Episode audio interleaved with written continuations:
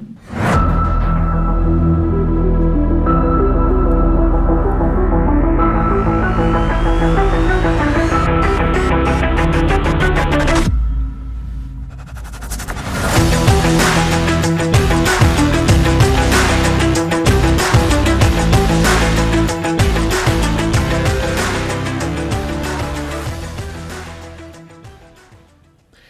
och varmt välkomna till Hundtränarpodden.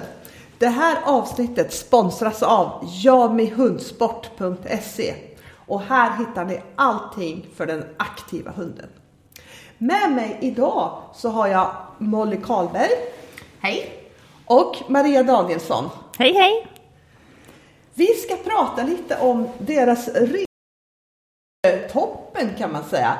Eh, De här två tjejerna är två ganska förhållandevis nya i hundsporten men har ändå lyckats väldigt bra och kommit väldigt långt på kort tid. Så det ska bli, det ska bli jättespännande att dela deras tankar och erfarenheter av den här resan som de ändå har gjort. Så hur, hur börjar ni egentligen med hundträning? Ska vi börja med dig Molly? Ja, jag började ju med eh, hundträning efter att ha hållit på med hästar i jättemånga år. Um, och började med hundträning för att jag ville att min hund skulle gå fint utan koppel. Så det var min första kontakt med en brukshundsklubb. Så det var liksom min enda plan, att hur ska jag lära min hund att gå eh, okej? Är det samma koppel. klubb som du är med i nu? Absolut. Ja. Och vad var det för hund du hade? Eh, då, då var det en, eh, en pudel. Ja. Mm. En liten mörkbrun mellanpudel. Och så kom du till brukshundsklubben och så vart du liksom intresserad av hundträning. Där. Eh, det började med att jag hade ju då Peggy som en eldsjäl på Värmdö brukshundsklubb. Eh, och hon visade eh, oss i den här gruppen då, allmänlydnadsgrupp, vad lydnaden eh, var för någonting. Och då eh, som dressyrryttare, gammal dressyrryttare, så blev jag ju supernyfiken. Och kunde ju se med en gång att wow, det här är, har ju inte allt för stora eh, skillnader trots allt. Och eh, kunde väldigt snabbt lära min hund att sitta och ligga och snurra och stå eh, på banor och kvällar. Och eh, jag var ju van vid att nöta år ut och år in för att få fram rörelser hos hästarna. Så att eh, det blev en väldig aha-upplevelse och en otrolig, en reward liksom. Jag fick så snabb feedback på att jag gjorde rätt. Det Ja. var en, en väldig eh, kick. En jättekick. Och Ja. då blev jag faktiskt hooked med en gång. Ja. ja. Du då Maria? Eh, ja, ehm, det började väl med att jag och min sambo skulle, vi skulle skaffa hund tillsammans. Och då blev det en Staffe. Och då som jag hade tänkt köra agility med. Eh, och sen på en promenad i vårt område så stötte vi på någon som hette Peggy. Från Värmdö brukshundsklubb. Peggy! Samma Vad heter Peggy i efternamn? Peggy Lundström. Ja, för det, det känns ju som man kan ge henne en, en Ja. eh, liten eloge för att ha fått, eh, fått igång folk eh, Absolut. i det här med hundträning verkligen. Absolut, hon är verkligen som Molly sa en eldsjäl på Värmdö brukshundsklubb som verkligen får folk att fastna för hundträning. Ja. Och hon berättade ju då för mig när vi träffades, för hon hade också valp då. Ehm, och då skulle vi snart hämta våran Staffelvalp. Och då sa hon, men då måste du börja på Värmdö brukshundsklubb. Aha. Ehm, så så kom jag i kontakt med Värmdö brukshundsklubb och började gå kurser för bland annat Peggy då. Ehm, och ja, en, ja, började lära mig mer och mer, både allmänlydnad, ehm, agility bruks ganska mycket då. Eftersom den här Peggy tyckte att man skulle hålla på med bruks. Ehm, men från början hade jag som sagt var tänkt hålla på med agility, men på grund av OCD på min staffe så blev det lydnad och bruks. Ah, Okej. Träffades ni redan på den tiden? Nej, Ja. inte riktigt så tidigt Vi, ja, jo, alltså vi... Först tränade vi nog lite, du gick lite allmänlydnadskurser, jag visste inte du var, men sen så gick vi, hamnade vi på en gemensam kurs eh, i lydnad för inlånad instruktör kan man säga. Då träffades vi för första gången. Ehm, och sen blev vi väl vi ändå ganska högt efter det. För Ja, vi började absolut. ses efter det och sen skapade vi så småningom en liten egen träningsgrupp. För att vi blev högt båda två tror jag och då Och du kommer också från hästvärlden. Så Precis. att vi hade ju liksom ganska eh, lika sätt att närma oss hundträningen och framförallt tror jag att vi var otroligt öppna och ta in information. Ja. Så att den informationen vi fick förvaltade vi väldigt snabbt och väldigt väl. Mm. För vi, vi började ju, när vi började träna mer tillsammans, så började vi också gå mycket kurser tillsammans. Ja. Till andra instruktörer, eh, både på klubben men också utanför. Ja. Eh, och för båda var så sugna på att suga in information, hur vi skulle träna så bra som möjligt och så vidare. Och vi skrev åt varandra vad vi hörde att instruktören berättade om den andra i den andras träning och så vidare. Så att vi Men var ju väldigt att man är, engagerade. skol, man är skolad ifrån hästvärlden att du tar instruktioner samtidigt som du kör. Ja, ja. Kan det också vara så att ni, ni vart ganska snabbt insko- att, att, att från hästvärlden att ni kunde på ett bra sätt sortera den infon ni fick? För det kan ju vara lite klurigt när man är ganska ny och går för många och liksom hitta någon slags röd tråd. Men Ja, absolut. Vi, vi har diskuterat Ja. det för, lite grann förut faktiskt. Och vi tänkte just det, för att eftersom att vi inte riktigt visste så ville vi suga in information. Men precis som du säger och som vi har diskuterat idag, det, ju, det kan ju lätt bli lite hattigt om man får mycket olika information från olika instruktörer.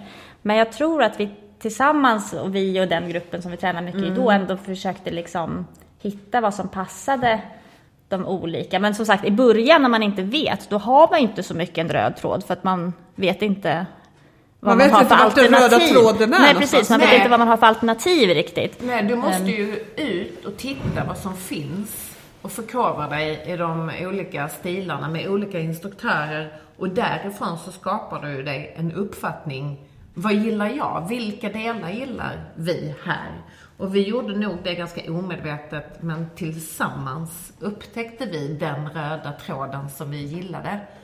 Ehm, så att jag tror att eh, just det här att titta på andra och lyssna och ta till sig mycket, det, det, det hjälpte oss. eh, vi var på ganska mycket clinics också, bland annat för dig ju, Maria. Eh, Men just clinics, för då kanske man också hinner smälta den informationen man får och plocka Ja. ut det man vill för att sen testa på sin hund. Jämfört med ibland när man går kurs så kanske man måste testa saker direkt som man inte riktigt... Det kan vara bra. Du är inte Nej. varm i kläderna Nej, det kan vara bra. Man hör saker, man kan smälta och så testar man det man vill på sin hund. Så clinics och sånt var vi på en del olika och det tycker jag har varit väldigt bra också. Ni måste ju ändå ganska snabbt ha valt bra sätt att ta er vidare i träningen. För, för eh, jag menar, ska man lyckas någorlunda snabbt skulle jag vilja säga, så antagligen måste du ha en väldigt, väldigt, väldigt bra hund. Och, och det kanske ni har, men jag antar inte att, att, att två stycken skulle få superbra hundar på en gång. Det tror jag inte riktigt på. Utan ni måste, ja, hur, hur, hur kommer det sig att ni liksom ändå har lyckats valt ett bra sätt att träna på? Förstår ni hur jag menar? Ja, jo.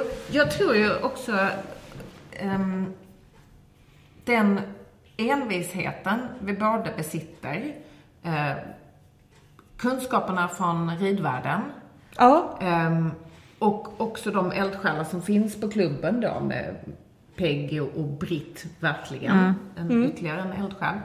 S- och med de här clinics och kurser vi gick och så vidare.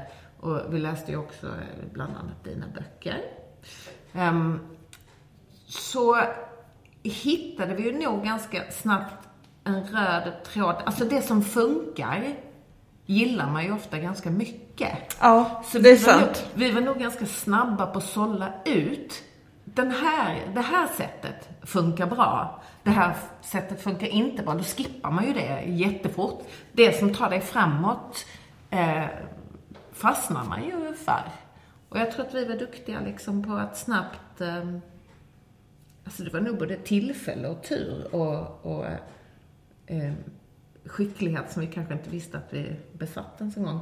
Men eh, att vi hamnade på rätt röd tråd. Och, och att vi kanske... mm, vi bollade ju mycket liksom tillsammans. Vi. när man har någon som man följer så som vi ändå gjorde med varandra, när man går mycket kurser tillsammans, man hör mycket samma saker, man kan diskutera det man har hört, man Vi testar. tränade mycket tillsammans Ja, vi tränade efter mycket. alla kurserna. Ja, precis. Så att, så att man liksom... För går man själv så kanske, alltså nu hade man ett bollplank som också hade upplevt väldigt lika saker. Eh, och det tror jag var väldigt bra och som kunde påminna om att fast sa de inte så här eller mm, ja. Ja, men jag tror att vi har hjälpt varandra att hålla oss på samma linje. Ja, Om någon av oss har svävat ut för mycket så har ju den andra varit med och sagt, nej men vänta nu lite, varför tänk, eller hur, vad tänkte du nu, eller varför gör du så? Och det, så gör vi ju fortfarande idag, och inte ur, ur, ur kritik, utan snarare liksom, berätta vad du, vad gör, var, varför tänkte du så, varför gick du det hållet? Och på det sättet så har man ju liksom hamnat på rätt tagit sig framåt liksom. Eh, vi kanske, vi går ju händelserna i förväg lite grann, eller jag går händelserna i förväg. eh, jag tror att vi måste berätta för, eh, för lyssnarna vilka, vilka hundar ni har idag och vad ni har gjort med dem så här långt. Ska, du, ska vi börja med dig Maria? Mm. Eh, idag har jag en eh, femårig Australian Kelpie som heter Tigra. Eh, och sen har jag en tio månaders Australian Te- Kelpie också eh, som heter Java. Och eh, Tigra, och, ja, det främsta vi har gjort är väl egentligen en tredje placering och en fjärde placering på SM. Eh, och sen har vi tagit lagguld på NM och VM. Och individuell finalplats på VM. Ja. Det är nog våra främsta Ja. coola upplevelser. ja, det kan man lugnt säga. Det kan man lugnt Ja. säga. Och det är ju alltså, det här är ju den första hunden som du tävlar på i, på toppnivå. Ja, absolut. Ja. Min första elithund. Ja. Ja, mm. Ja, så det är ju väldigt eh, både häftigt och kul tycker Mm, jag. Verkligen. Molly? Ja, fast jag måste ändå bolla tillbaka. Det är ju inte bara lydnad. Du är ju även uppflyttad till... Ja. ja, elitspår i bruks också Ja, med just Tigra. det. Ja. det ska vi inte glömma. Ja. inte glömma. Nej. Nej. Eh, jag har en eh, sexårig working eh, kelpie-hane som heter Braku. Ehm, som jag fick när han var ett och ett halvt år. Ja. En helt oslipad di- diamant kan man ju nämna. Verkligen. Ja. Och, och ehm, helt fantastiskt har det varit att få en så pass cool kille utan några som helst baskunskaper. Vilket också betyder att han var ju inte förstörd på något vis heller. Nej. Ehm, och med honom har jag tävlat ett SM, där vi kom på sjätte plats på, i finalen.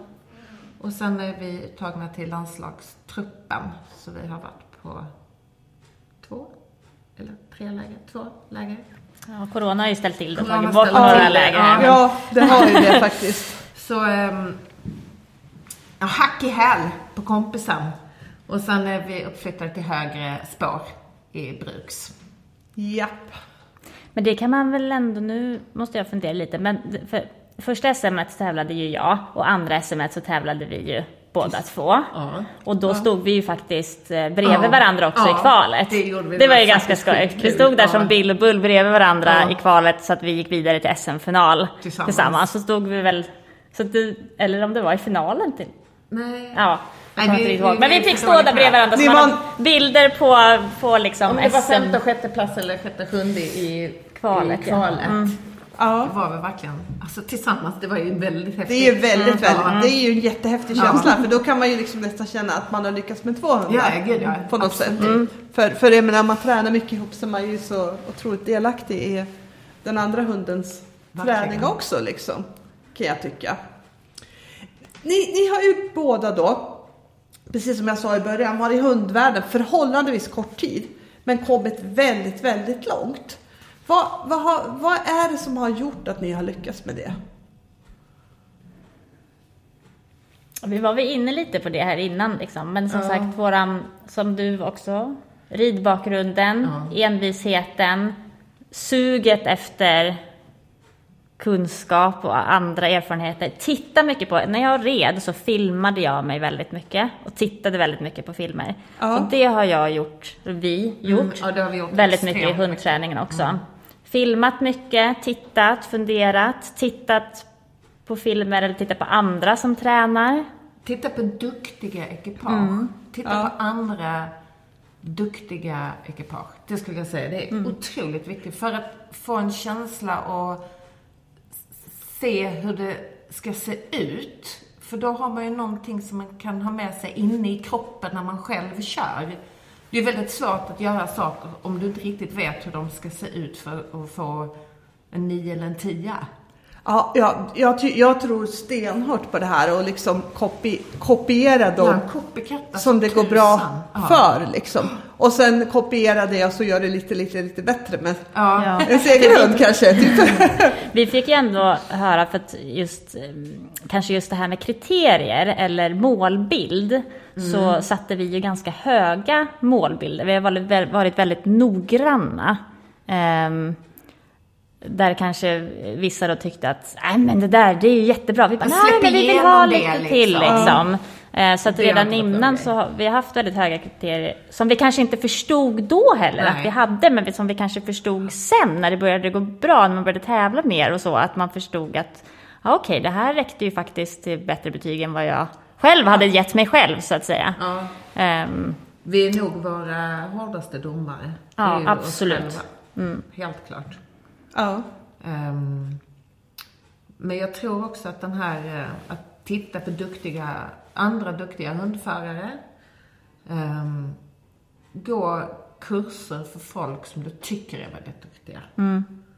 Ehm, och försök hitta försöka röda hitta tråden. de röda trådarna. Precis. Men sen så ligger det ju så, det ligger naturligtvis otroligt mycket tid och arbete bakom. Men vi har båda varit väldigt envisa. Ja. Vi har liksom inte slagits ner av att det inte riktigt går bra. Då har man liksom, fasen. Och så har man eh, gått hem på kammaren och grunnat och så gått tillbaka, bestämt sig för liksom. För vi, det måste man ändå säga, att det är klart att man, när man kommer den här resan som vi har gjort, så gör man ju massa misstag. Ja. eller vad man säger. Man tar ju felaktiga, Ja, ja. Man, man, eller felaktiga beslut kan jag säga, men man, man tror, man bara, men jag tror jag ska behöva göra det här. Och sen så efter ett tag inser man att nej, det där var inte bra, nu måste jag göra om. Så att jag tror att vi har lärt om ganska många ord. Väldigt många ord för sitt eller för ligg. Det liksom, man har lärt om tekniker och så, vilket ju såklart tar tid. Som den här stackars första hunden som man gör den här resan med får, får stå ut med, så att säga. Men, eh, men då har vi gjort det, om det har behövts. Liksom. Ja. Vi har inte varit rädda för det, för vill vi ha en, har vi en annan målbild, då har vi lärt om för att försöka nå upp till den målbilden. Och sen jobbar vi ju också båda två som nästan alla gör idag. Och det är väldigt positiv, positiv träning. Och då gör det ju inte så mycket om man along the way kommer lite fel. Det, man sätter ju inte något dumt i hunden då, utan då, byt, då ändrar man sig. Ja. Och så lönar det sig för hunden att följa med. Där tror jag också att vi har varit, jobbat väldigt duktigt på våra hundar. Eh, Vi har ju båda tyckt om att lära in tricks. Hopp och snurr och buga och alltså allt vad det nu än är. Dö. dö. Eller sådana saker som gör att hunden öppnar sig lite i skallen. Och då blir de ju också väldigt pigga på att lära om något nytt. För när de upptäcker att de är på väg att lära sig något nytt så har de också en hunger Efter, efter ja. den där köttbullen. Eller? Och ju mer de lär sig, desto lättare har de att lära nytt. Och precis som att vi lär oss mer om hur de svarar på olika inlärningsmetoder och så vidare, när man lär dem konster och så vidare, som man sen kan utnyttja i, i lydnaden, hur man kan gå tillväga. Liksom. Det blir liksom ett positivt hjul som kommer i rullning kan man säga. Sen hamnar vi ju också på avvägar där ibland, att det liksom man kör fast i någonting. Ehm, och då tar man ju olika beslut. Ibland så lägger man någonting på vila ett tag för att man inte själv är övertygad hur man ska kunna gå vidare. Och då är det ingen idé att hålla på och pilla på det där momentet förrän man känner att ah, men nu är jag rätt så övertygad om att det är den här metoden måste jag använda. Jag känner mig trygg med den och eh, jag kommer köra på den nu för att eh, ändra om Ja, det, men då, är det faktiskt inne på någonting bra, för att när vi säger att vi går kurs för många, man får ju inte hatta i hur man ändrar för hunden. Även om man lär sig, ja men det där skulle kanske kunna funka, men nu testar jag den här metoden. Jag måste fullfölja det för att se om jag kommer till det jag vill med den innan jag testar någonting nytt. Ja. Så att man inte liksom byter hipp som happ varje vecka, utan att man begrundar det man tar sig an, så att säga. Ehm, det tror jag är viktigt, just för att ha en tråd så att hundarna hänger med i svängarna. För att mycket av, som jag tycker ändå vi har lagt mycket tid på, mycket rutiner, Ja, mycket uppställningsrutiner, hundarna känner igen sig och att börja byta i det snabbt, då tappar man ju en otrolig styrka som man har lagt mycket tid på att bygga upp i den här rutinen för det här momentet till exempel. Så att, att man ger saker tid och ser en process över tid. Ja. Låta u- hunden utvecklas över tid. Det ska, inte- behöver inte, bara för att man säger att vi, vill- vi vill se resultat, ja, men det behöver inte vara den färdiga målbilden, men man ser att man är på väg mot den målbilden. Ja, just Och sen låter den resan ta tid. Men, men att man i alla fall ser att, att vi är på väg åt rätt håll. Men sen är vi, vi jobbar ju olika. Vi är ju två väldigt olika människor. Alltså vi har ju två nästan extremt olika personligheter. Men, Ja. vi, men vi kompletterar ju varandra väldigt väl. Ja, jag är lite nyfiken på, på en grej också. Eh, Det är ju lite fördom eh, kanske som jag hör ganska ofta i hundvärlden att, att man måste vara pensionär eller man måste vara sjukskriven eller så måste man jobba med hundar för att lyckas i hundsport. Eh, och, och det är ju en sak som är helt klart, alltså att ska du komma långt, jag tror det här gäller för alla hundsporter. Vill du komma långt, vill du nå den absoluta toppen så måste du lägga ner väldigt mycket tid. Men ni är ju inte någonting av det här som jag har nämnt, utan tvärtom. Ni har ju en ganska, vad ska vi säga, ni, ni är ju lite mer karriärkvinnor samtidigt som ni har familj och barn och har nått toppen i hundvärlden. Hur, hur gör man det? Det tror jag är många som är nyfikna på. Det måste vara en, en typisk eh, onsdag kväll klockan 20.13. Sms. Nu sover mina barn. Har dina somnat? Ja, ses om 20 minuter i Ja. brunn. det, det är liksom sena kvällsträningar. Ja. I, I kyla, gud. i regn, I mörker. i mörker. Den tiden som finns måste man ta vara på. Ja. Det, det är så. För du är ingenjör, Ja, ja, jobbar på Scania ja. och Molly är egenföretagare Ja, och jobbar på sitt egna företag då såklart. ja. Ehm, ja, jag driver ju bolag um, sedan snart 20 år tillbaka. Um, vilket naturligtvis också har sina fördelar. Men ehm, som egen företagare så jobbar du ju alltid. Du är ju aldrig ledig. Nej. Faktiskt. Ehm, för mig har det varit eh, absolut nästan de viktigaste träningarna för mig har varit när jag har lämnat min dotter på skolan. Och så drar jag ner på sportfältet. Och jag har ungefär 35 minuter på mig. Och då går jag snabbt och rastar, värmer upp. Och så bestämmer jag två, tre moment som jag gör. Och så får jag ägna mig åt dem, eller det momentet, i 20 minuter. Och sen måste jag ju liksom eh, åka till stan och börja jobba. Men så för mig har det blivit nästan som en vardagsrutin att varje morgon eh, innan jobbet så tränar jag. Jag tränar inte så länge, men jag tränar ofta och kort och ganska intensivt. Vilket jag tror för oss har varit jättebra för att eh, jag hinner liksom inte riktigt trötta ut hunden. Och sen så har jag då Maria och jag ofta, om jag inte haft de där morgnarna då, eller både och, så tar man tillfället i akt och, och ses på alla tider man nu kan tänka sig och Ja. få till.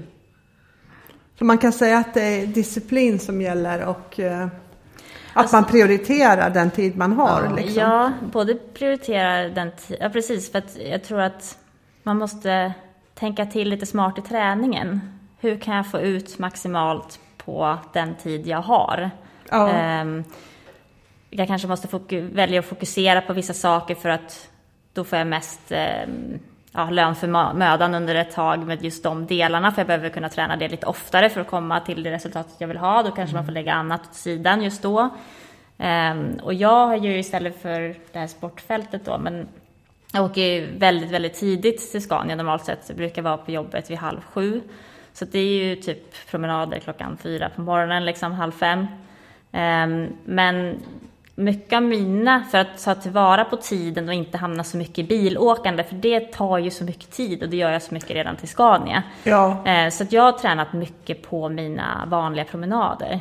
Vi, Ja. jag, jag har inga direkta äng, alltså, gräsängar eller någonting där jag bor, det, men jag har lite stränder och jag har skog.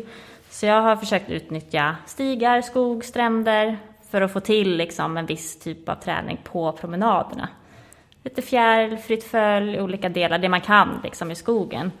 För att, ja, för att kunna vara så effektiv som möjligt med min tid. Liksom. Ja, ja det är lite, fak- faktiskt lite spännande att man kan ta det även så. Liksom. Mm. Du kan träna det till VM-nivå genom att utnyttja promenadtid. Liksom. Det, det är ganska men det- häftigt kan jag ja, tycka. Men det är ju väldigt bra till just liksom, tekniker, bygga upp relation med din hund, eh, lära in mycket saker. Sen behöver man ju mycket av den här gemensamma tävlingslika träningen och så vidare absolut. också. Men just kombinationen där, att man behöver både och. För man behöver ju få till mycket träning som ni sa och då gäller det att ta tillvara på all tid man kan få. Ja, Sen tror jag att båda två är duktiga på teknikträna hemma. ja, Eh, De grejerna du kan göra i ett hem. Så Fjärr, eh, doft, eh, alltså vittringsträning, ingångar, tricks. Framförallt träna mycket tricks hemma. ja. Som man sen Men, men jag tänkte på det också, någonting som jag ändå tycker att vi har varit eh, ett liksom generellt, det är ju att som sagt att många fa- fastnar kanske lite i just momentinlärningen. Och där tror jag att vi var ganska duktiga ganska tidigt. Och det var ju både Peggy faktiskt som nötte oss att man måste göra många ingångar på planen och så vidare. Och sen följde vi ju, ja, vi har gått både för Siv och för dig och mycket mm, liksom det här tävlingsträningen mer, att man måste få in den. Men one by one, se Mm. till att det går bra, göra ingångar på planen, eh, kommendera varandra. Vi har jobbat väldigt mycket med kommenderingar. Så Mm. våra Ja. är inte så störda av det liksom. Nej, för att få till... Nej, för jag upplever att precis att... ehm, för jag skulle säga att i Tigras fall så... Hon älskar ju att tävla. Hon presterar alltid på tävling. Och där har vi ju jobbat mycket tillsammans med just att stärka hundarna i tävlingsmiljö. ja. Eh, och det tycker jag är väldigt, väldigt viktigt och någonting som jag försöker tänka mycket på med min nu unga hund också. Mer än momentinlärningen i sig. Vad, vad, vad tänk, med att stärka hunden i tävlingsmiljö, vad skulle, du- vad skulle du säga att du gör då? Eh, Jag vill, inte, jag vill att, egentligen att hunden ska känna igen sig. Så att jag gör alltid träningen lite lättare om vi är mer tävlingsmiljö. Jag utmanar henne kanske lite mer med andra saker. När vi är själva hemma så att säga. Ja, ja. Ehm, och sen så vill jag... eh, Jag har hört lite att många liksom, ja, man ska leka mycket i olika miljöer. Det är jättebra. Men jag vill mer så här, ja hunden ska absolut kunna leka. Men den måste ju också kunna andra grundfärdigheter i den miljön. Så koncentration, eh, liksom att kunna slappna av helt och hållet i stökiga miljöer, det har jag lagt jättemycket tid på. För kan den slappna av i en miljö, då brukar de oftast också kunna leka, om de gillar att leka. Ja, Ehm, Så mycket liksom, få en härlig känsla, att de känner att de är väldigt bra i den här miljön. Eh, Som sagt, att det inte blir för svårt på något sätt i den miljön. det kanske är det vanligaste misstaget som många gör, att så fort det blir tävlingsträning så gör, ligger man på hundens max. Ja, precis. Eh, Och då, då, kan man ju, då riskerar man ju att hunden tycker att det börjar bli lite jobbigt med det sen. Ja, Ehm, Så det är bättre att utmana i trygg miljö hemma och sen eh, göra det lite lättare när man är i lite svårare miljö. Liksom. Och. Träningstävlingar är ju otroligt viktigt. Mm. Känner vi ju båda två. Har ni det på er klubb? Eller har ni, Jo, gör men- ni det på andra sätt liksom? Jo, men det har de ju på Ja. klubben, men Fast vi, och sen har vi, klubb, vi, har, vi har tillsammans flera klubbmedlemmar som har skap, gjort tävlingsträningar Ja, tillsammans. Sen anordnar klubben också, men har Det beror lite på vad man vill ha. behov, eh, precis. Hur Där. vill man träningstävla? Där Ja. kan ju åsikterna gå lite isär. Exakt. Eh, ja, Eh, Och utifrån vad jag nyss sa då om hur vi vill göra så handlar det ju om att boosta, det vill Ja. säga vi vill inte kedja på en träningstävling. Det är inte, utan vi vill boosta hunden, kunna belöna där vi vill, stärka upp och så vidare. Inte göra hela moment kanske, delar av moment och så vidare. Och så vidare. nej inte göra det som en tävling, för Nej. då behöver man ju ingen Nej. träningstävling till, Nej. om man Nej. säger så. Så att, och, och där tror jag att ehm, där skiljer det sig ganska mycket ut hur, hur, hur olika... Ja, hur man ser på det. Hur man ser Ja. på det, precis. Ehm, Absolut. Och vi, vill, vi har ju inte egentligen så stort behov av en domare på en träningstävling. För oss behöver vi egentligen inte en, en faktisk domare som ska Nej. bedöma vad vi gör. Utan vad vi är ute efter är hela tävlingsmiljökänslan. Och, och, och få hundarna att känna sig jäkligt bra där. Så eh, det är det.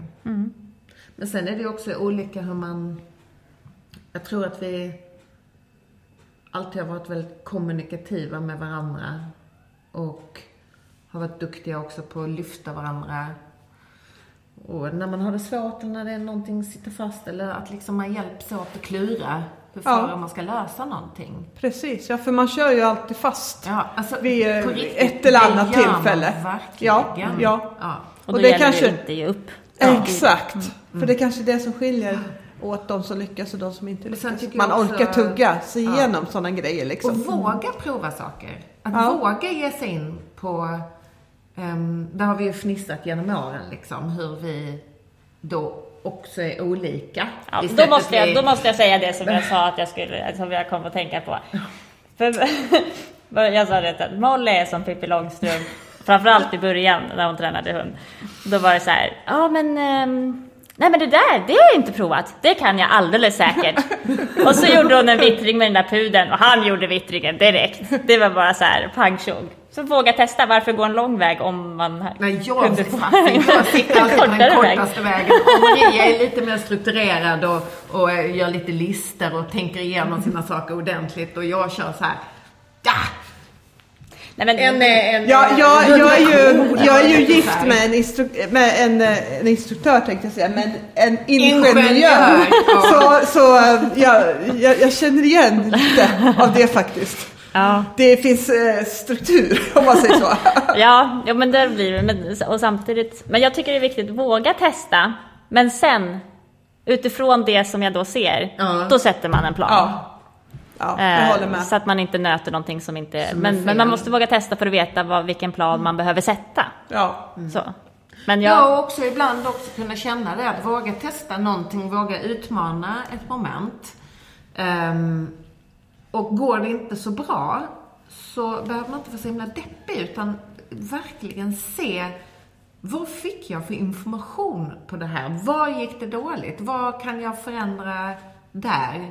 För där vill jag inte hamna igen. Jag måste ju ta en annan väg. Och då måste du ju testa. ja, Ja. absolut. Och sen handlar det också om vad man har för hund, naturligtvis. Ja. Jag är nog lite mer våghalsig. Och Maria håller tillbaka mig ibland. Helt klart. Och jag eh, pushar på. Och är lite så här eh, hallabaloo och stojar och tjoar och tjim. Jag gillar att ha mycket musik eh, när vi tränar. Och jag har alltid musik med mig. Och eh, ja, Men eh, var ambitionen att komma så här långt med från start eller har den kommit senare? Har den kommit med tiden eller fanns den där från början? Vill du Då kan jag ju säga att eh, vi var på en, eh, en, träning. Det måste ju varit det var faktiskt på en, en, en annan brukshundsklubb i Stockholmsområdet där vi gick, eh, anmälde oss samtidigt och då sa instruktören så här, vad är ert mål? Eh, liksom, vad, är, vad är målet med det här? Och då kommer jag ihåg, då satt Maria så här bara, SM. Jag, jag vill till SM. Och jag tittar på henne lite så här halvt skräckslagen. Jag bara, SM är inte klok fan. Jag kommer vara jättenöjd om jag kommer till klubbmästerskap någonsin. så där har man också så här, Maria, du har ju varit otroligt cool med att sätta väldigt höga mål och verkligen snabbt betat dig igenom och kommit dit upp. Och jag tror tack vare dig har jag ju halkat med. Liksom. För jag måste ju liksom, jag jagar ju henne hela tiden. Jag är fullt sjå och hinner ikapp liksom. Det är såhär, oh, nu är hon i elit i spåret. Nu, jag är bara i högre. Jag, nu måste jag börja med det där fram... eh, Åtsännandet. Ja. Ja.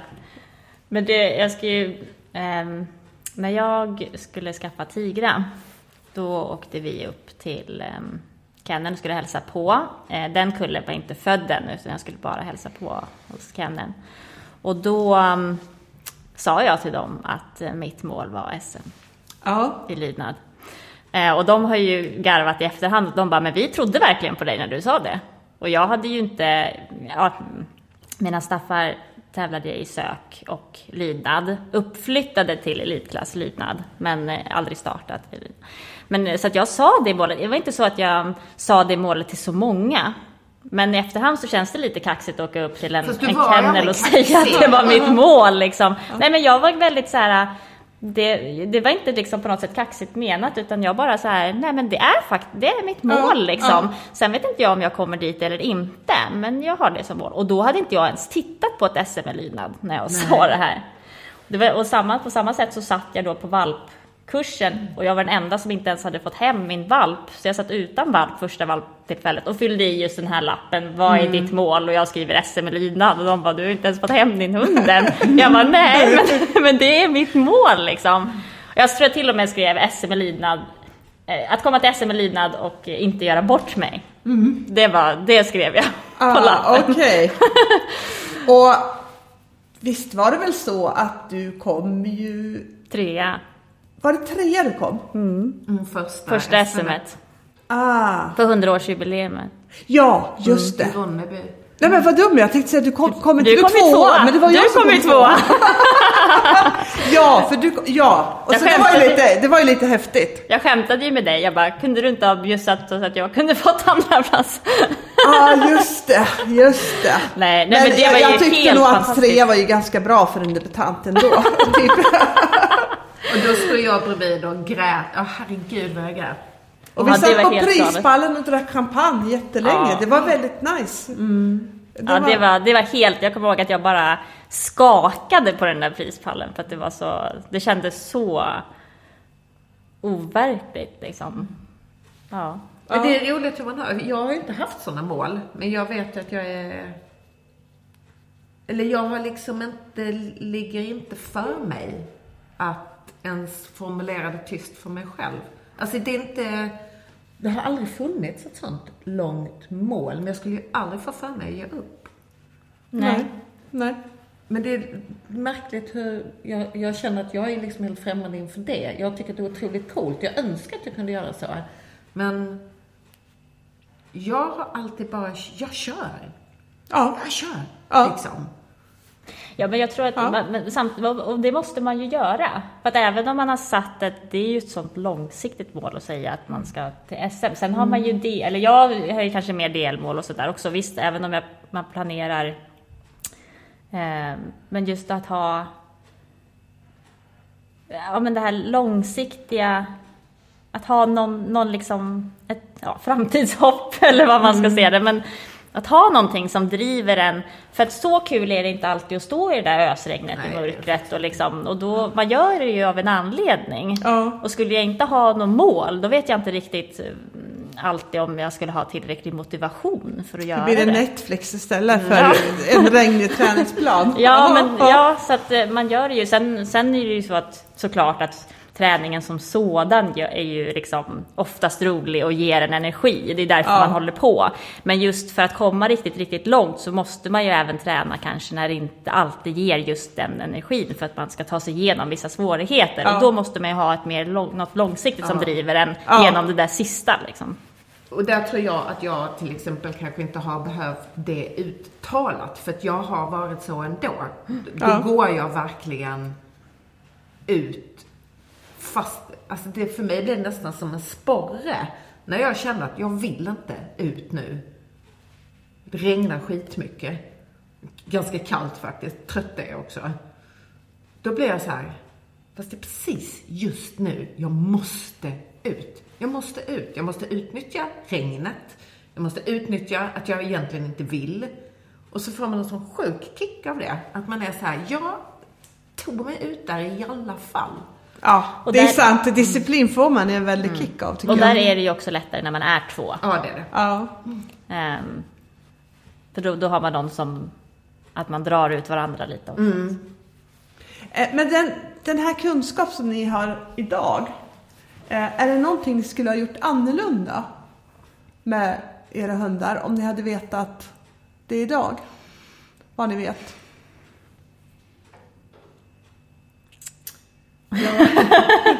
Man skulle ju... Jag tror ju ändå... Att, att det, Vägen hit är ju det som har fått en hit, så att säga. Så att allt det man har gjort, bra eller dåligt, har ju fått en här idag. Så att jag, jag tror inte att jag har sådär... Är "Oj, resan sig?" Där skulle jag verkligen göra annorlunda. Det är klart att jag kanske har gjort saker som jag känner att nästa gång måste jag tänka på det tidigare. Mm, men liksom inga stora grejer? Nej, jag tror inte jag har några, inte så här ångrar, ångrar. Alltså det, det stora är ju att man idag vet mer hur sin målbild ser ut från start, eller vad man Ja, säga. ja. Ja. Eh, Så att mera hur man kanske lägger, även om vi fortfarande har, eller liksom har ju byggt upp en röd tråd som man, som man vill- fortfarande vill följa. Men det är klart att det är andra, som, som vi nämnde förut, man har ju lärt om mycket saker. Nu hoppas man ju att man lägger upp träningen så att man inte kanske behöver lära om lika mycket saker. Fast vet du Eh. tusan, jag tror alltid man kommer hamna Jo, där. man kommer alltid behöva göra det, men kanske inte riktigt lika mycket. Nej, Nej. Det, det, det, det är nog sant. Det, det kommer alltid som sagt, det, det håller jag helt med om. För det, det, så, så en del saker blir inte som man har tänkt. Och, och eh, jag märkte det på Ylle, att eh, han tävlade ju ganska många år. Mm. Och i slutet på hans karriär så, så höjdes ju ribban ganska mycket Ja. på lydnaden. Och då fick man ju också börja och göra om Mm. en del saker. Även om de var bra och var bra länge, räckte till en tia i Mm. ganska många år. Så höjdes ribban på det här viset också så att Mm. man behövde göra det.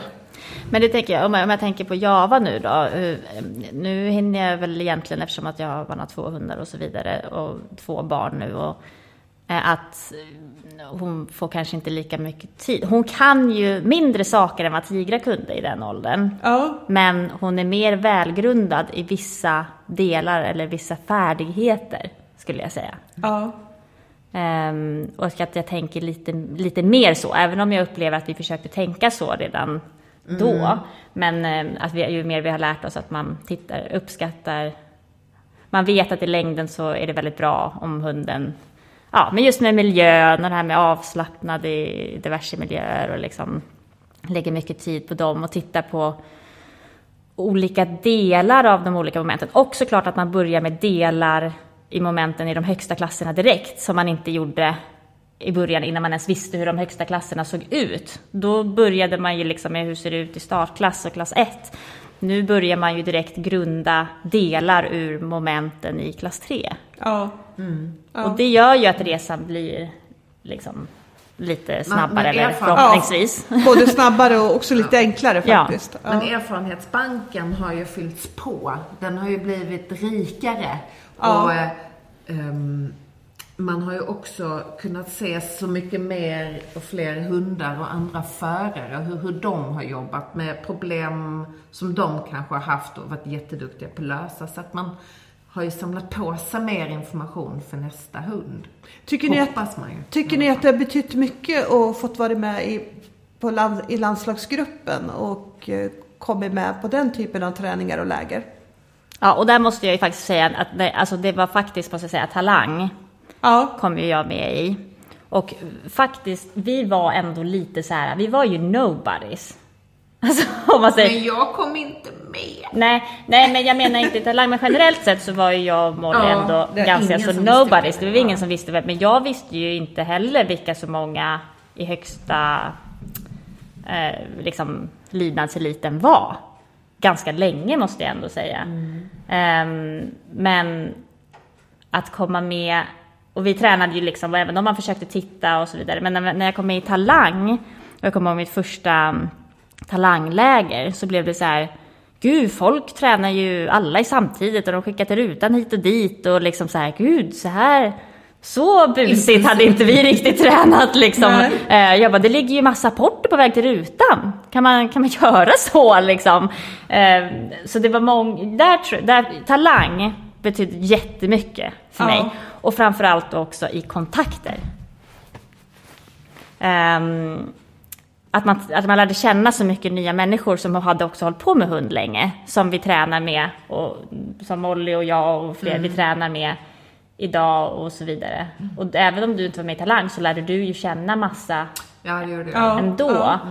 Eh, för du snackar ju så mycket Ja, jag vet. Men det, och det kan, på ett sätt så kan det vara ganska roligt att höra liksom du, Maria, du kom med i Talang. Molly kom inte med i Talang. Nej, men, men ni har ju och, Exakt, och, och- men, och ni har ju båda kommit väldigt, väldigt långt. Mm. Så det är ju lite kul att eh, det hindrar ju inte Nej. att man inte kommer med om man fortsätter jobba på ändå. Så kan man nå Absolut. Mm. jättebra resultat ändå, så tycker jag. Det tycker jag är kul. Men det är klart, du kanske hade också mycket nytta av Eh, när Maria kom hem från Jo, det är klart, det hade jag Ja. absolut. Och sen fick jag ju den fantastiska förmånen att eh, bli sponsorekipage av eh, Helene Lindström. Ja, och High just Five. det. Ja, Eh, några månader efter, eller något halvår efter var nog just faktiskt. det. Ehm, och då fick jag i alla fall en liten så här ego Ja. boost som jag tappade. Jag var ehm, nästan fortfarande paff idag hur knäckt jag var. Ja, jag Att kommer faktiskt inte ihåg- jag kommer faktiskt ihåg att du var det. Ja, Ja. jag var fruktansvärt Ja. var jag. Därför för att Maria kom med och vår andra kompis Jessica kom med. Och vi tre hängde ihop rätt mycket. Och så kom två kompisar med, men inte, Ja, inte- jag. nej, och då blev det verkligen så här bara, "Nej, men gud vad jag är usel. Men jag blev liksom förbannad blev jag. Ja. Så, Så det var så du hanterade den besvikelsen, ja, att du blev förbannad så, liksom? För mig ja. var det ju bara så här, jag skiter i det. Jag ska, jag ska också hänga på. Och sen Maria och jag tränade ju inte mindre för det, utan Nej. vi sågs ju jättemycket. Och inför ditt SM och så, då var jag ju där jättemycket och, och lärde mig också väldigt mycket, men hjälpte dig mycket. Och sen kom jag ju med Helen och high five och då fick jag ju den här lilla egotrippen och hjälpen att liksom tänka lite till. Och det mentala kom in då, tanken på hur man hanterar sin egen press och stress och nervositet och uppladdning och så vidare. Kom jag i kontakt med för första gången tillsammans med Helene. Så, och efter det året, då var vi ju liksom lite mer då kom jag ikapp igen. Och sen så blev vi ju, då var ju du redan med i eh, landslagstruppen och sen blev du uttagen till NM i landslaget. Och sen kort därefter, då kom jag, blev jag inbjuden som första trupp, Ja. för min första landslagstrupp. Och då kände jag så här: okej, I'm back in biz. nu kör vi. För Ja. det var jätteroligt. Eh, vad, vad, vad tror ni är de vanligaste anledningarna till att hundtränare inte når mål? Speciellt eh, när de har höga mål. Ja, det är så mycket. Det- Alltså det får man ju aldrig glömma med hundträning. Det är så många parametrar som ska Ja. stämma. Men jag tror ändå om man tänker generellt sett så tror jag att man kanske har för bråttom till att nå Ja. de höga målen. Det måste vara rimliga delmål. Och som sagt, det är resan som är det som ska vara, göra det värt det. Ja. Verkligen. Ehm, för att, att komma till sitt mål, det är en sån kort del av hela sin hundtid. Så det är Oerhört verkligen- ja, lite. Så det är Ja. resan som ska vara värt det. Ja. Sen är ju målet alltid en drivande faktor till att som sagt som, ja, hålla på. Men det är resan som ska göra det värt. Det är väldigt, väldigt viktigt. Jag tror ehm, Men jag tror Inte ha också för att om, inte, om, en, om inte resan är värd det, om du inte har kul, så blir det inget bra. Du måste ha kul för att det ska bli bra. Ja.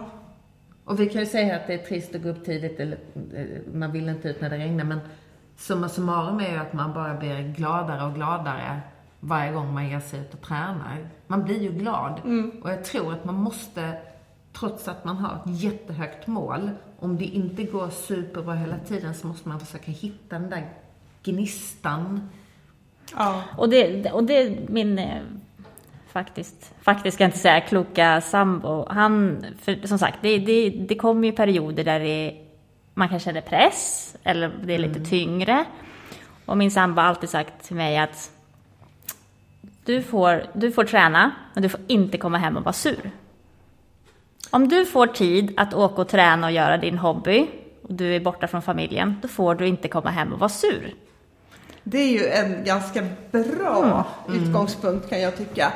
För det, för det, just det där att vara sur och grinig och irriterad, och, det är ju någonting som jag tror stökar till det för rätt många faktiskt i hundträning. Mm, jättemycket. Ja. Att man, Men det man, väldigt- man får vara tacksam över den tid man, man får och nju, Ja. njuta av den. Ja. Även om man kan vara småbutter ibland. men precis. Ja, ja, butter. men, ja, ja, precis. Men, eh, Så ja. det är klart man kan vara liksom besviken och lite ledsen, och, men man kanske inte... Det, det kanske är smart att inte låta det ta upp så himla mycket plats. Nej. Men jag Faktiskt, tror att liksom för att komma till din fråga, det är ju också att man måste... Sitter jag nu här och säger, som, säger att jag inte hade några mål, men det hade jag ju indirekt i alla fall. Men du måste sätta upp små ambitionsmål. Så här, jag vill komma hit först och sen vill jag komma till nästa steg och så vill jag komma till nästa steg. Eh, och hela tiden ha ehm, ja, men ett mål och en realistisk, nykter syn på hur jag ska ta mig dit. Mm. Och snubblar man för mycket på vägen, då kanske man liksom... Då når man inte fram till det där lilla första målet. Det, jag tror att många kanske ger upp och de förväntar sig att hundarna alldeles för snabbt ska visa höga resultat. Och inte bara liksom poängresultat, utan också det här med att kunna vara i miljöer, att kunna utföra vissa moment. Um, det tar tid för hundarna också att, att komma till de här delmålen. Och man får inte glömma att alla hundarna är väldigt olika. Så det som för kompisen funkade på fyra månader kanske funkar för min hund på 12 månader.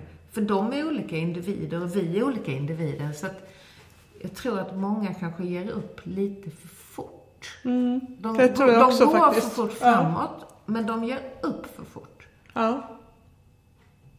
Och kanske tränar för långa pass för sällan. Att träna två gånger i veckan med två timmar per pass, det är liksom, man, hundarna orkar inte det. Därför är de där små, korta passen faktiskt himla, himla bra. Som vi har varit tvungna att kyva oss till liksom. För att vi inte har de där, vi har inte de där långa timmarna. Men det kanske också har varit en, det har blivit en av våra styrkor. Att vi delar upp det så hundarna aldrig tröttnar. Jag tror att många kör sina hundar så att hundarna är för trötta. De går av plan med känslan att, oh, äntligen är det slut. Men du vill ju gå av planen med en hund som säger, va?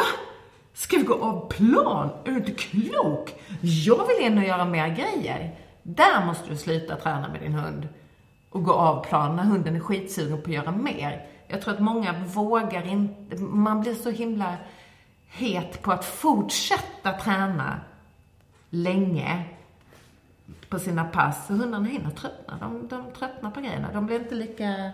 De ska hinna smälta liksom. allting som de ska göra också. Ja. Men att de, de får inte liksom, man får inte köra slut dem för tidigt. Nej. Det kan jag tycka ibland när vi pratar med tjejer på klubben. Ja, men min hund tycker inte det verkar så kul längre. Men gud, hur länge har du varit här? I två timmar? Det är så... De har inte den uthålligheten. Nej, nej, sant. Eh, vad är era bästa tips till de som siktar högt i hundträning då? Vi har jättemånga tips. Nej, men ehm, det, jag, det jag tänker mycket på det är ju att jobba med engagemanget på hunden tidigt och kommunikationen med hunden. Ehm, i, för det, det finns så mycket, en viktig grund att bygga där och att ha, liksom, lära hunden verktyg som du har nytta av sen när det börjar gå dåligt eller när du stöter på problem. För problemen kommer du stöta på och då är frågan vilka verktyg har du att plocka fram för att lösa de problemen? Ehm, Konkret. Nej men eh, omvänt lockande är väl ett jättebra. Eh, hur att kunna använda på olika sätt, eh, både med godis och med leksak. Ljud dyker ju ofta upp förr eller senare och kan man använda då låsa på boll till exempel för att komma in i koncentration istället för att ljuda. Ehm, jobba mycket med ja, olika liksom typer av färdigheter. Ja, som man kanske inte tror är så viktiga i början, men som kommer vara otroligt eh, ovärderliga längre fram på resan. Ja. Mycket som du har lärt oss. Vi har ju eh, liksom träffat dig ehm, genomgående från början. Sen har det varit längre och längre mellanrum, men vi har ju på något vis landat i väldigt mycket av det som Mm. ni har plockat fram. Grundträningsdelar liksom. Ja, grunden. mm. Och Jag tycker också det, för det är liksom grundträningsdelarna, det är som ett pussel. Ja. Och de här pusselbitarna liksom bygger man upp olika moment och olika saker med. Och De kan man hålla på sen och bygga olika saker med under hundens hela karriär faktiskt. Ja, jag fick upp något minne här för inte alls så länge. Dels, eh, jag tror Tigra, eh, hon var kanske fem månader när jag var och tränade för dig första gången, Maria. Ja, det tror jag. Vi var i Kungsörshallen då. Har vi nå- Den ja. Precis. Och sen fick jag upp ett minne när jag var och tränade. Det är ett ganska roligt minne faktiskt, när jag tränade för Siv. Eh, och Tigra var kanske ett. Och hon kallade in mig på plan och liksom, här är nästa ekipage. Det är, vi är på VM. Välkomna in Maria och Tigra! Och det var verkligen så här, och alla applåderade och så här. Och jag kommer ihåg att det var, alltså det kändes så roligt då liksom så här. För att bara för att hon sa en sån replik när man skulle kallas in på plan liksom. Ja. Och så fick jag upp det, hade jag det på film och så fick jag upp det på minne så taggade Siv i det. Och sånt där är ju så himla kul att liksom våga Våga Ja, drömma ja, lite. ja, så. precis. Ja. ehm, Men jag med tror mer också tips. tips, det är ju eh, envishet. Alltså det, det kan man, du kommer inte undan den. Nej. Du kommer inte komma långt om du inte är envis. Och eh, som en eh, klok hundförare har sagt, det man gör ofta blir man bra på. Och det kan man nog inte nog understryka vikten av. Gör du saker ofta fel, så blir det fel. Du kan inte skicka en hund på ett konskick och så gör den åtta dåliga konskick och när den har gjort två bra så går du därifrån är nöjd. För den kommer inte ihåg de där två. Den kommer ihåg de där åtta ganska de där åtta dåliga konskicken, för det var det den gjorde mycket oftare. Det tror jag alla måste ta med sig. Hur ska du optimera träningen så att det blir så bra som möjligt? Ja, då måste man kanske beta, liksom bryta ner den i mindre beståndsdelar så att du får bra, bra erfarenheter ger en duktig hund. Liksom. Och jag tror, eh, både kopplat till vad vi har lärt oss under den här resan, men jag tror att hundens känsla är någonting som jag kanske inte tänkte på jättemycket i början. Men hundens känsla i olika moment och hundens känsla för att vara på plan eller i kommunikationen med mig. Det tycker jag är viktigt, någonting man kan jobba med väldigt tidigt med, med hundarna. Och kvalitet framför kvantitet. Verkligen, verkligen, verkligen. Ehm, verkligen Och tips är ju också att gå kurser. Det är faktiskt, det är jättebra. Och roligt. Och man lär känna massa andra människor som man kan knyta kontakter med och ha träningstävlingar med eller skapa träningsgrupper tillsammans med. Det har ju också fått upp ögonen, för, alltså det är ju så vi har lärt känna så himla många. Så, um, Men vi gillar ju också att, liksom, att man, har, man kan ha en instruktör som man går till och sen så får man jobba med det ett tag, sen går man tillbaka och så har man en check igen. Så att man får uppföljning för samma instruktör, för då kommer man också ifrån det här hattiga hela tiden, utan då har man kanske lite lättare att hitta en röd tråd så att säga. och det har man ju fortfarande behov av. Ja, absolut. Helt klart. Så nu bara slänger vi tips hit och dit, men utan, utan en röd tråd. Men envishet, kontinuitet, Kvalitet. kvalitet före kvantitet. Och måste ha kul. Alltså man måste ha kul. Ja, men det var väl en superbra sammanfattning på det. Vad, vad tycker ni är lätt respektive svårt att få till i träning och tävling? Det är inte så lätt att säga det, men, men ett, om man skulle se på ett generellt plan. Liksom. Um, svårt att få till i träning och tävling.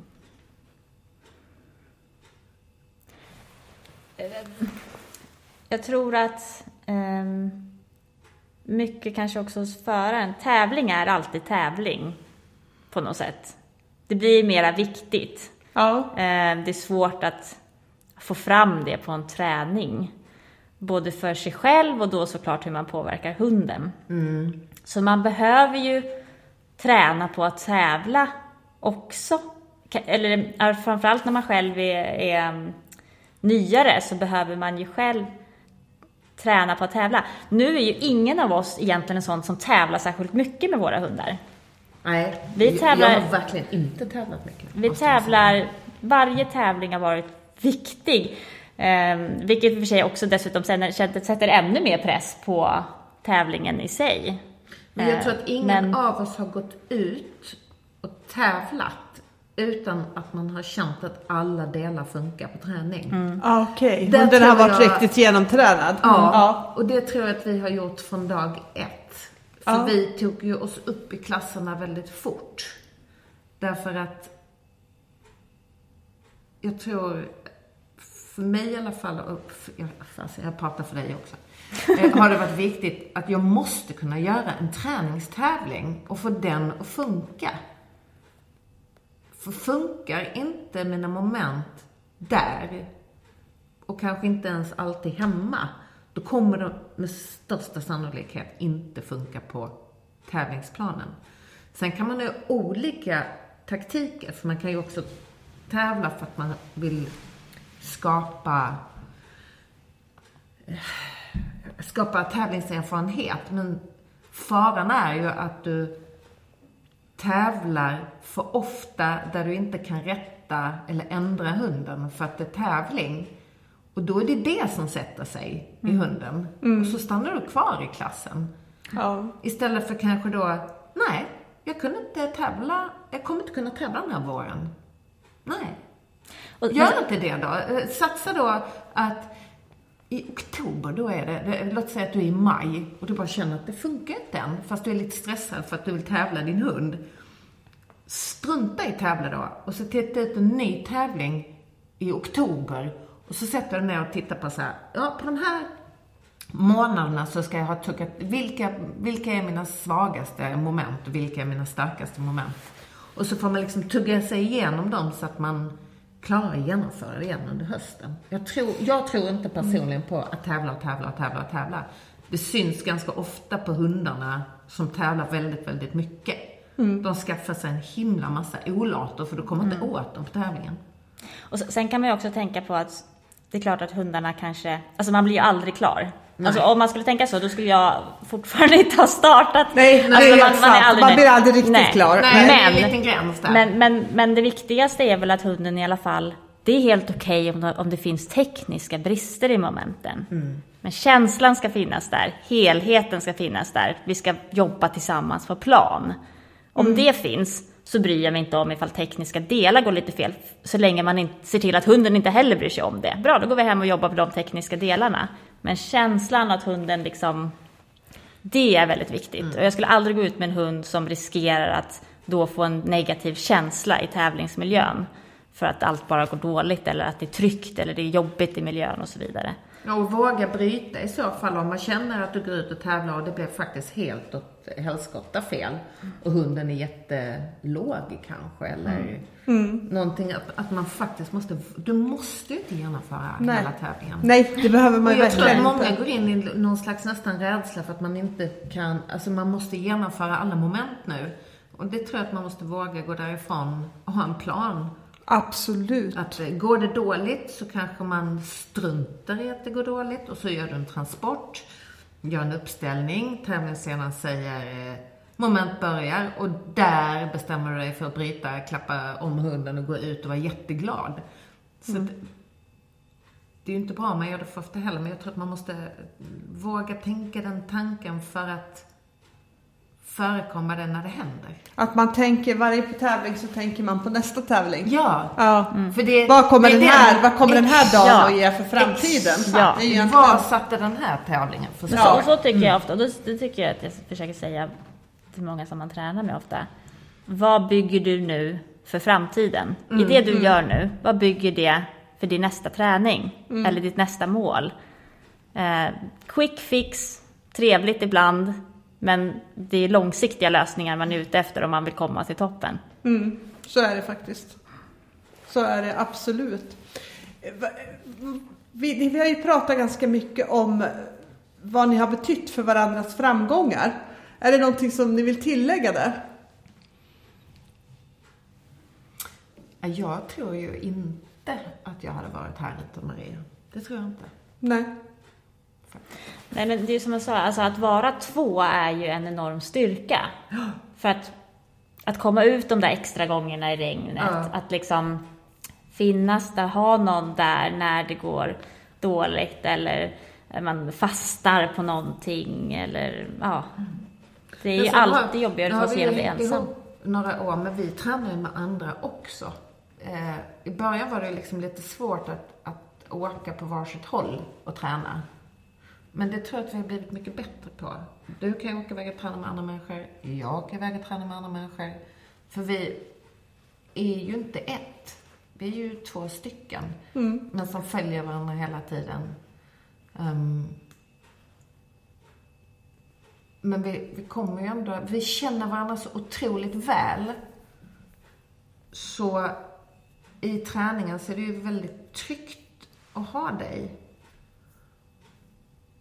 Det säger ju vissa ibland när de har tränat med oss, att det känns som att vi har någon form av tyst kommunikation ibland.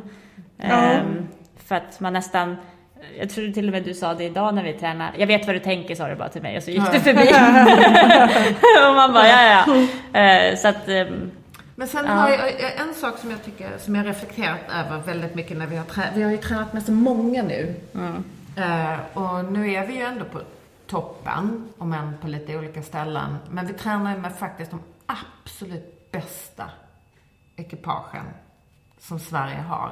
Vi tränar med norska ekipage, vi tränar med finska ekipage. Vi har ju verkligen haft vi har ju- det fantastiska möjligheter att träna. vi har åkt till Finland och tränat Ja, med vi har varit väldigt några- hungriga har vi ju varit hela tiden. Men en sak som du och jag verkligen gör, det är att vi berättar för varandra allt vi ser i vår träning. Ja. Under tiden vi tränar. Ja. Ehm, och där har man förstått att en del tycker att det är för mycket kritik. Men det är inte kritik, utan man är som varandras spegel. Därför att Maria kan inte se allting på hunden. När hon går ett fritt följ, eller när hon ställer upp för någonting, eller alltså, vi har ju ett sätt att kommunicera som är extremt informativt. Och det är som att man är, jag är hennes spegel när vi tränar. Och jag tror att det är mycket från ridningen också. Ja, det är nog. Bland annat. Medan man man- tar i alla fall information hela tiden. Använd ytterskänken, gör si, gör så. Använd, fast Mm. även om det här är information mer. Men det blir ändå en... Jag tror i alla fall att det delvis är därifrån. I alla fall. Eller man, att det, man kan ta informationen och sen väljer jag ju själv hur jag ska sålla den. Mm. Men Maria kanske är så här, men tänk på din vänstra axel nu. Akta din hand. Men, vad håller du på med med tummen? Kanske man går så med tummarna rakt upp liksom för att man är lite spänd eller något. Man bara, shit de där tummarna, jag ner med dem. Väldigt mycket saker måste du få reda på när du håller på med det för att kunna förbättra det. Du kan inte göra det i efterhand, då är det för sent. Eller om hunden har lagt sig Istället för att smälla i båda framtassarna samtidigt så har den smält i bam bam. Det kan inte mm, jag se. Om inte Maria berättar det för mig. Och därifrån kan jag välja att göra om läggandet. För att jag vill ha båda framtassarna i. Eller så låter jag det gå för att jag har en skön känsla. Men informationen vill jag gärna ha för att kunna ta det beslutet själv. Just det. Så där har vi varit mer informativa än väldigt många är, upplever vi ju. Men det kanske också, det är ju alltid lättare att vara mer informativ när man känner varandra väldigt Ja. väl. Och när Ja, man vet vilken resa Ja, den andra vet, har gjort. exakt, och man vet vad, man, eh, vad som är okej att säga. Och sådär. Exakt, Ja. exakt. Och vad som- Eh, Jag sa ju från början att ni, det som skiljer ut er lite det är att ni har lyckats eh, väldigt bra, väldigt snabbt med era hundar. Det var ju en sak. En annan sak som skiljer ut er också det är ju att ni faktiskt har karriärsjobb båda två och familj. Och roddar ändå runt och ligger på högsta nivån. Men det finns faktiskt en tredje sak som skiljer ut er. Och det är ju, det har ju lyssnarna har ju, har ju redan säkert konstaterat det här då, men ingen av er har ju faktiskt border collie som är ju oerhört dominerande i lydnad. Hur kommer det sig att ni har valt andra raser? Eller an, ja. andra raser, för det är ju Australian Kelpie och Working Kelpie är ju två olika Jag raser nog, faktiskt. ja precis. Ehm, jag hade ju som sagt var Staffe innan då, två stycken. Ehm, och på grund av bland annat OCD och sådana saker och jag kände att jag ville verkligen hålla på med lydnad så kände jag att jag måste nog ändå kanske ha en ras med bättre fysiska möjligheter. Ehm, kände jag då efter att ha slitit med, OCD. Eh, och någon, men jag, jag älskar verkligen staffarna. Jag älskar deras sätt, deras eh, attityd och jag tyckte jag älskade att träna med mina staffar. Och då var det bland annat då Peggy och Britt igen här. Eh, som är ett, ett otroligt, eh, ja, har verkligen också följt oss hela vägen. Eh, de tyckte att Kelpie kan nog vara någonting för dig. Så fick jag låna hem Britts ena Kelpie, testa lite och vi hade ju en hel del Kelpies på klubben. Um, Peggy har border collie, men Ja. hon har haft Kelpie och Britt hade Kelpie då, eller har Kelpie. Mm. Ehm, men jag tyckte att ehm, jag älskar just det här lite clowniga i staffarna. Och jag upplevde då att kelpisarna ändå hade ganska många egenskaper som jag tyckte var ganska lika staffarna. Och då tänkte jag, ja men nu kan nog faktiskt ändå kelpie vara någonting. Sen, sen ska jag inte sticka under stolen med att min eh, sambo har sagt att en border collie kommer inte in i vårt hus. Så att jag har kanske inte jättemycket att välja på heller. Men eh, han skulle nog, efter, efter Tigra så sa han att det aldrig skulle komma in en till kelpie i vårt hus heller. Men eh, nu blev det en till i alla blev fall. det, ja, ja. Men eh, jag tror att man, det är väl, det blir, ja, det, det kunde lika gärna kanske, min första, kunde kanske lika gärna blivit en BC istället för en Kelpie, min första. Men Ja. nu känner jag att um, Kelpie, att det är kul och passar mig bra liksom. ja. Ja, jag hade ju en eh, liten mellanpudel och jag är en lång människa. Jag tyckte det var ganska jobbigt att ha en sån liten hund. Och sen, som vi har tidigare sagt, så tittar man på de bästa. Och vad hade den bästa i Sverige för hund? Jag hade ju eh, Working Kelpie va? Ylle och Signe och sen när jag tränade för dig så tyckte jag att de var himla härliga. Jag gillar ju liksom hundhundar. ja. Och eh, border collie kände jag att det vågade inte jag. Det kändes alldeles för avancerad hund. Jag kände att jag kommer aldrig klara av att ratta en Lamborghini. Eh, och också då med att det fanns så mycket Australian Kelpies på klubben som man träffade och tyckte väldigt mycket om. Men det kändes ändå som att Working Kelpie hade liksom en alltså så här långbent som jag. Jag köpte en långben. ja, de är lite större faktiskt. Ja, De är lite större, så det var faktiskt det som fick mig att landa på Och då fick vi dessutom helan och halvan. Vi fick en Ja. stor working kelpie och en liten Ja, australian ja kelpie. faktiskt. faktiskt. Det är ju rätt stor skillnad på de två. Men det på matchar ju oss för vi är ju helan och halvan nästan också. Och det är ju lite kul att eh, trots att det, ni har, har ju dessutom som sagt andra raser och ändå har lyckats bra som, Mm. med, med, lyckats väldigt bra med era första hund. Vi, har, vi ska ju ta och börja avrunda den här podden nu. Jag tycker att det har varit jättespännande och jätteintressant att höra om era tankar och eran ganska, tycker jag, fantastiska resa faktiskt. Det är, jag är väldigt imponerad över det ni har åstadkommit på den här tiden. Så jag vill sluta med bara att ni ska få ge era bästa tips om man vill lyckas med hundträning oavsett vilken gren man tränar. Vilka är era bästa tips då? Det ligger nog i linje med mycket som vi har Sagt sagt. redan. Men jag skulle säga det absolut viktigaste, alla kategorier, det är att ha kul. Ja, Kul är jätteviktigt. Det måste ju ändå vara roligt. ja, Om man håller på med rally, eller spår, eller sök, eller IPO, eller skydd, eller oavsett vad det är så måste man tycka att det är kul. Ha kul tillsammans med sin hund. Ja. ja, Ehm, Men, men jag var ju inne på det lite förut, men det är ju, tycker jag ändå, att ha en engagerad hund. Att man, att man ehm, det är ingen idé att tjata om att hunden ska sitta om du inte har liksom en bra kommunikation och en engagerad hund. Så jobba mycket med belöningar. Jag tror många upplever nog att man måste vara mycket mer strikt i sin träning än vad man kanske behöver vara. Alltså de bara oj, har ni sådär kul när ni tränar? Man bara ja, vi vill ha roligt när vi tränar. Man går ju inte liksom ja, ser ut som en eh, stel jag vet inte. Men det, det, det, måste, det måste vara kul, du måste ha en engagerad hund. Jobba, liksom, jobba med belöningarna, våga bjuda på dig själv i din relation med hunden. Ehm, Ja, men ha kul och sen, alla vill ju inte nå toppen. Och man behöver inte nå toppen, man behöver inte tävla ens. Nej, lyckas med Nej, hundträning nej. handlar ju inte med riktigt om det hundträning tänker jag. jag det är liksom vägen tillsammans. Vägen är ju målet. Vägen framåt. Testa mycket olika sporter kanske. För att, hit, för att veta hur, vad är det som passar mig. Och kanske är det så att jag tycker om jättemånga olika grejer, men då kanske man gör jättemycket olika saker.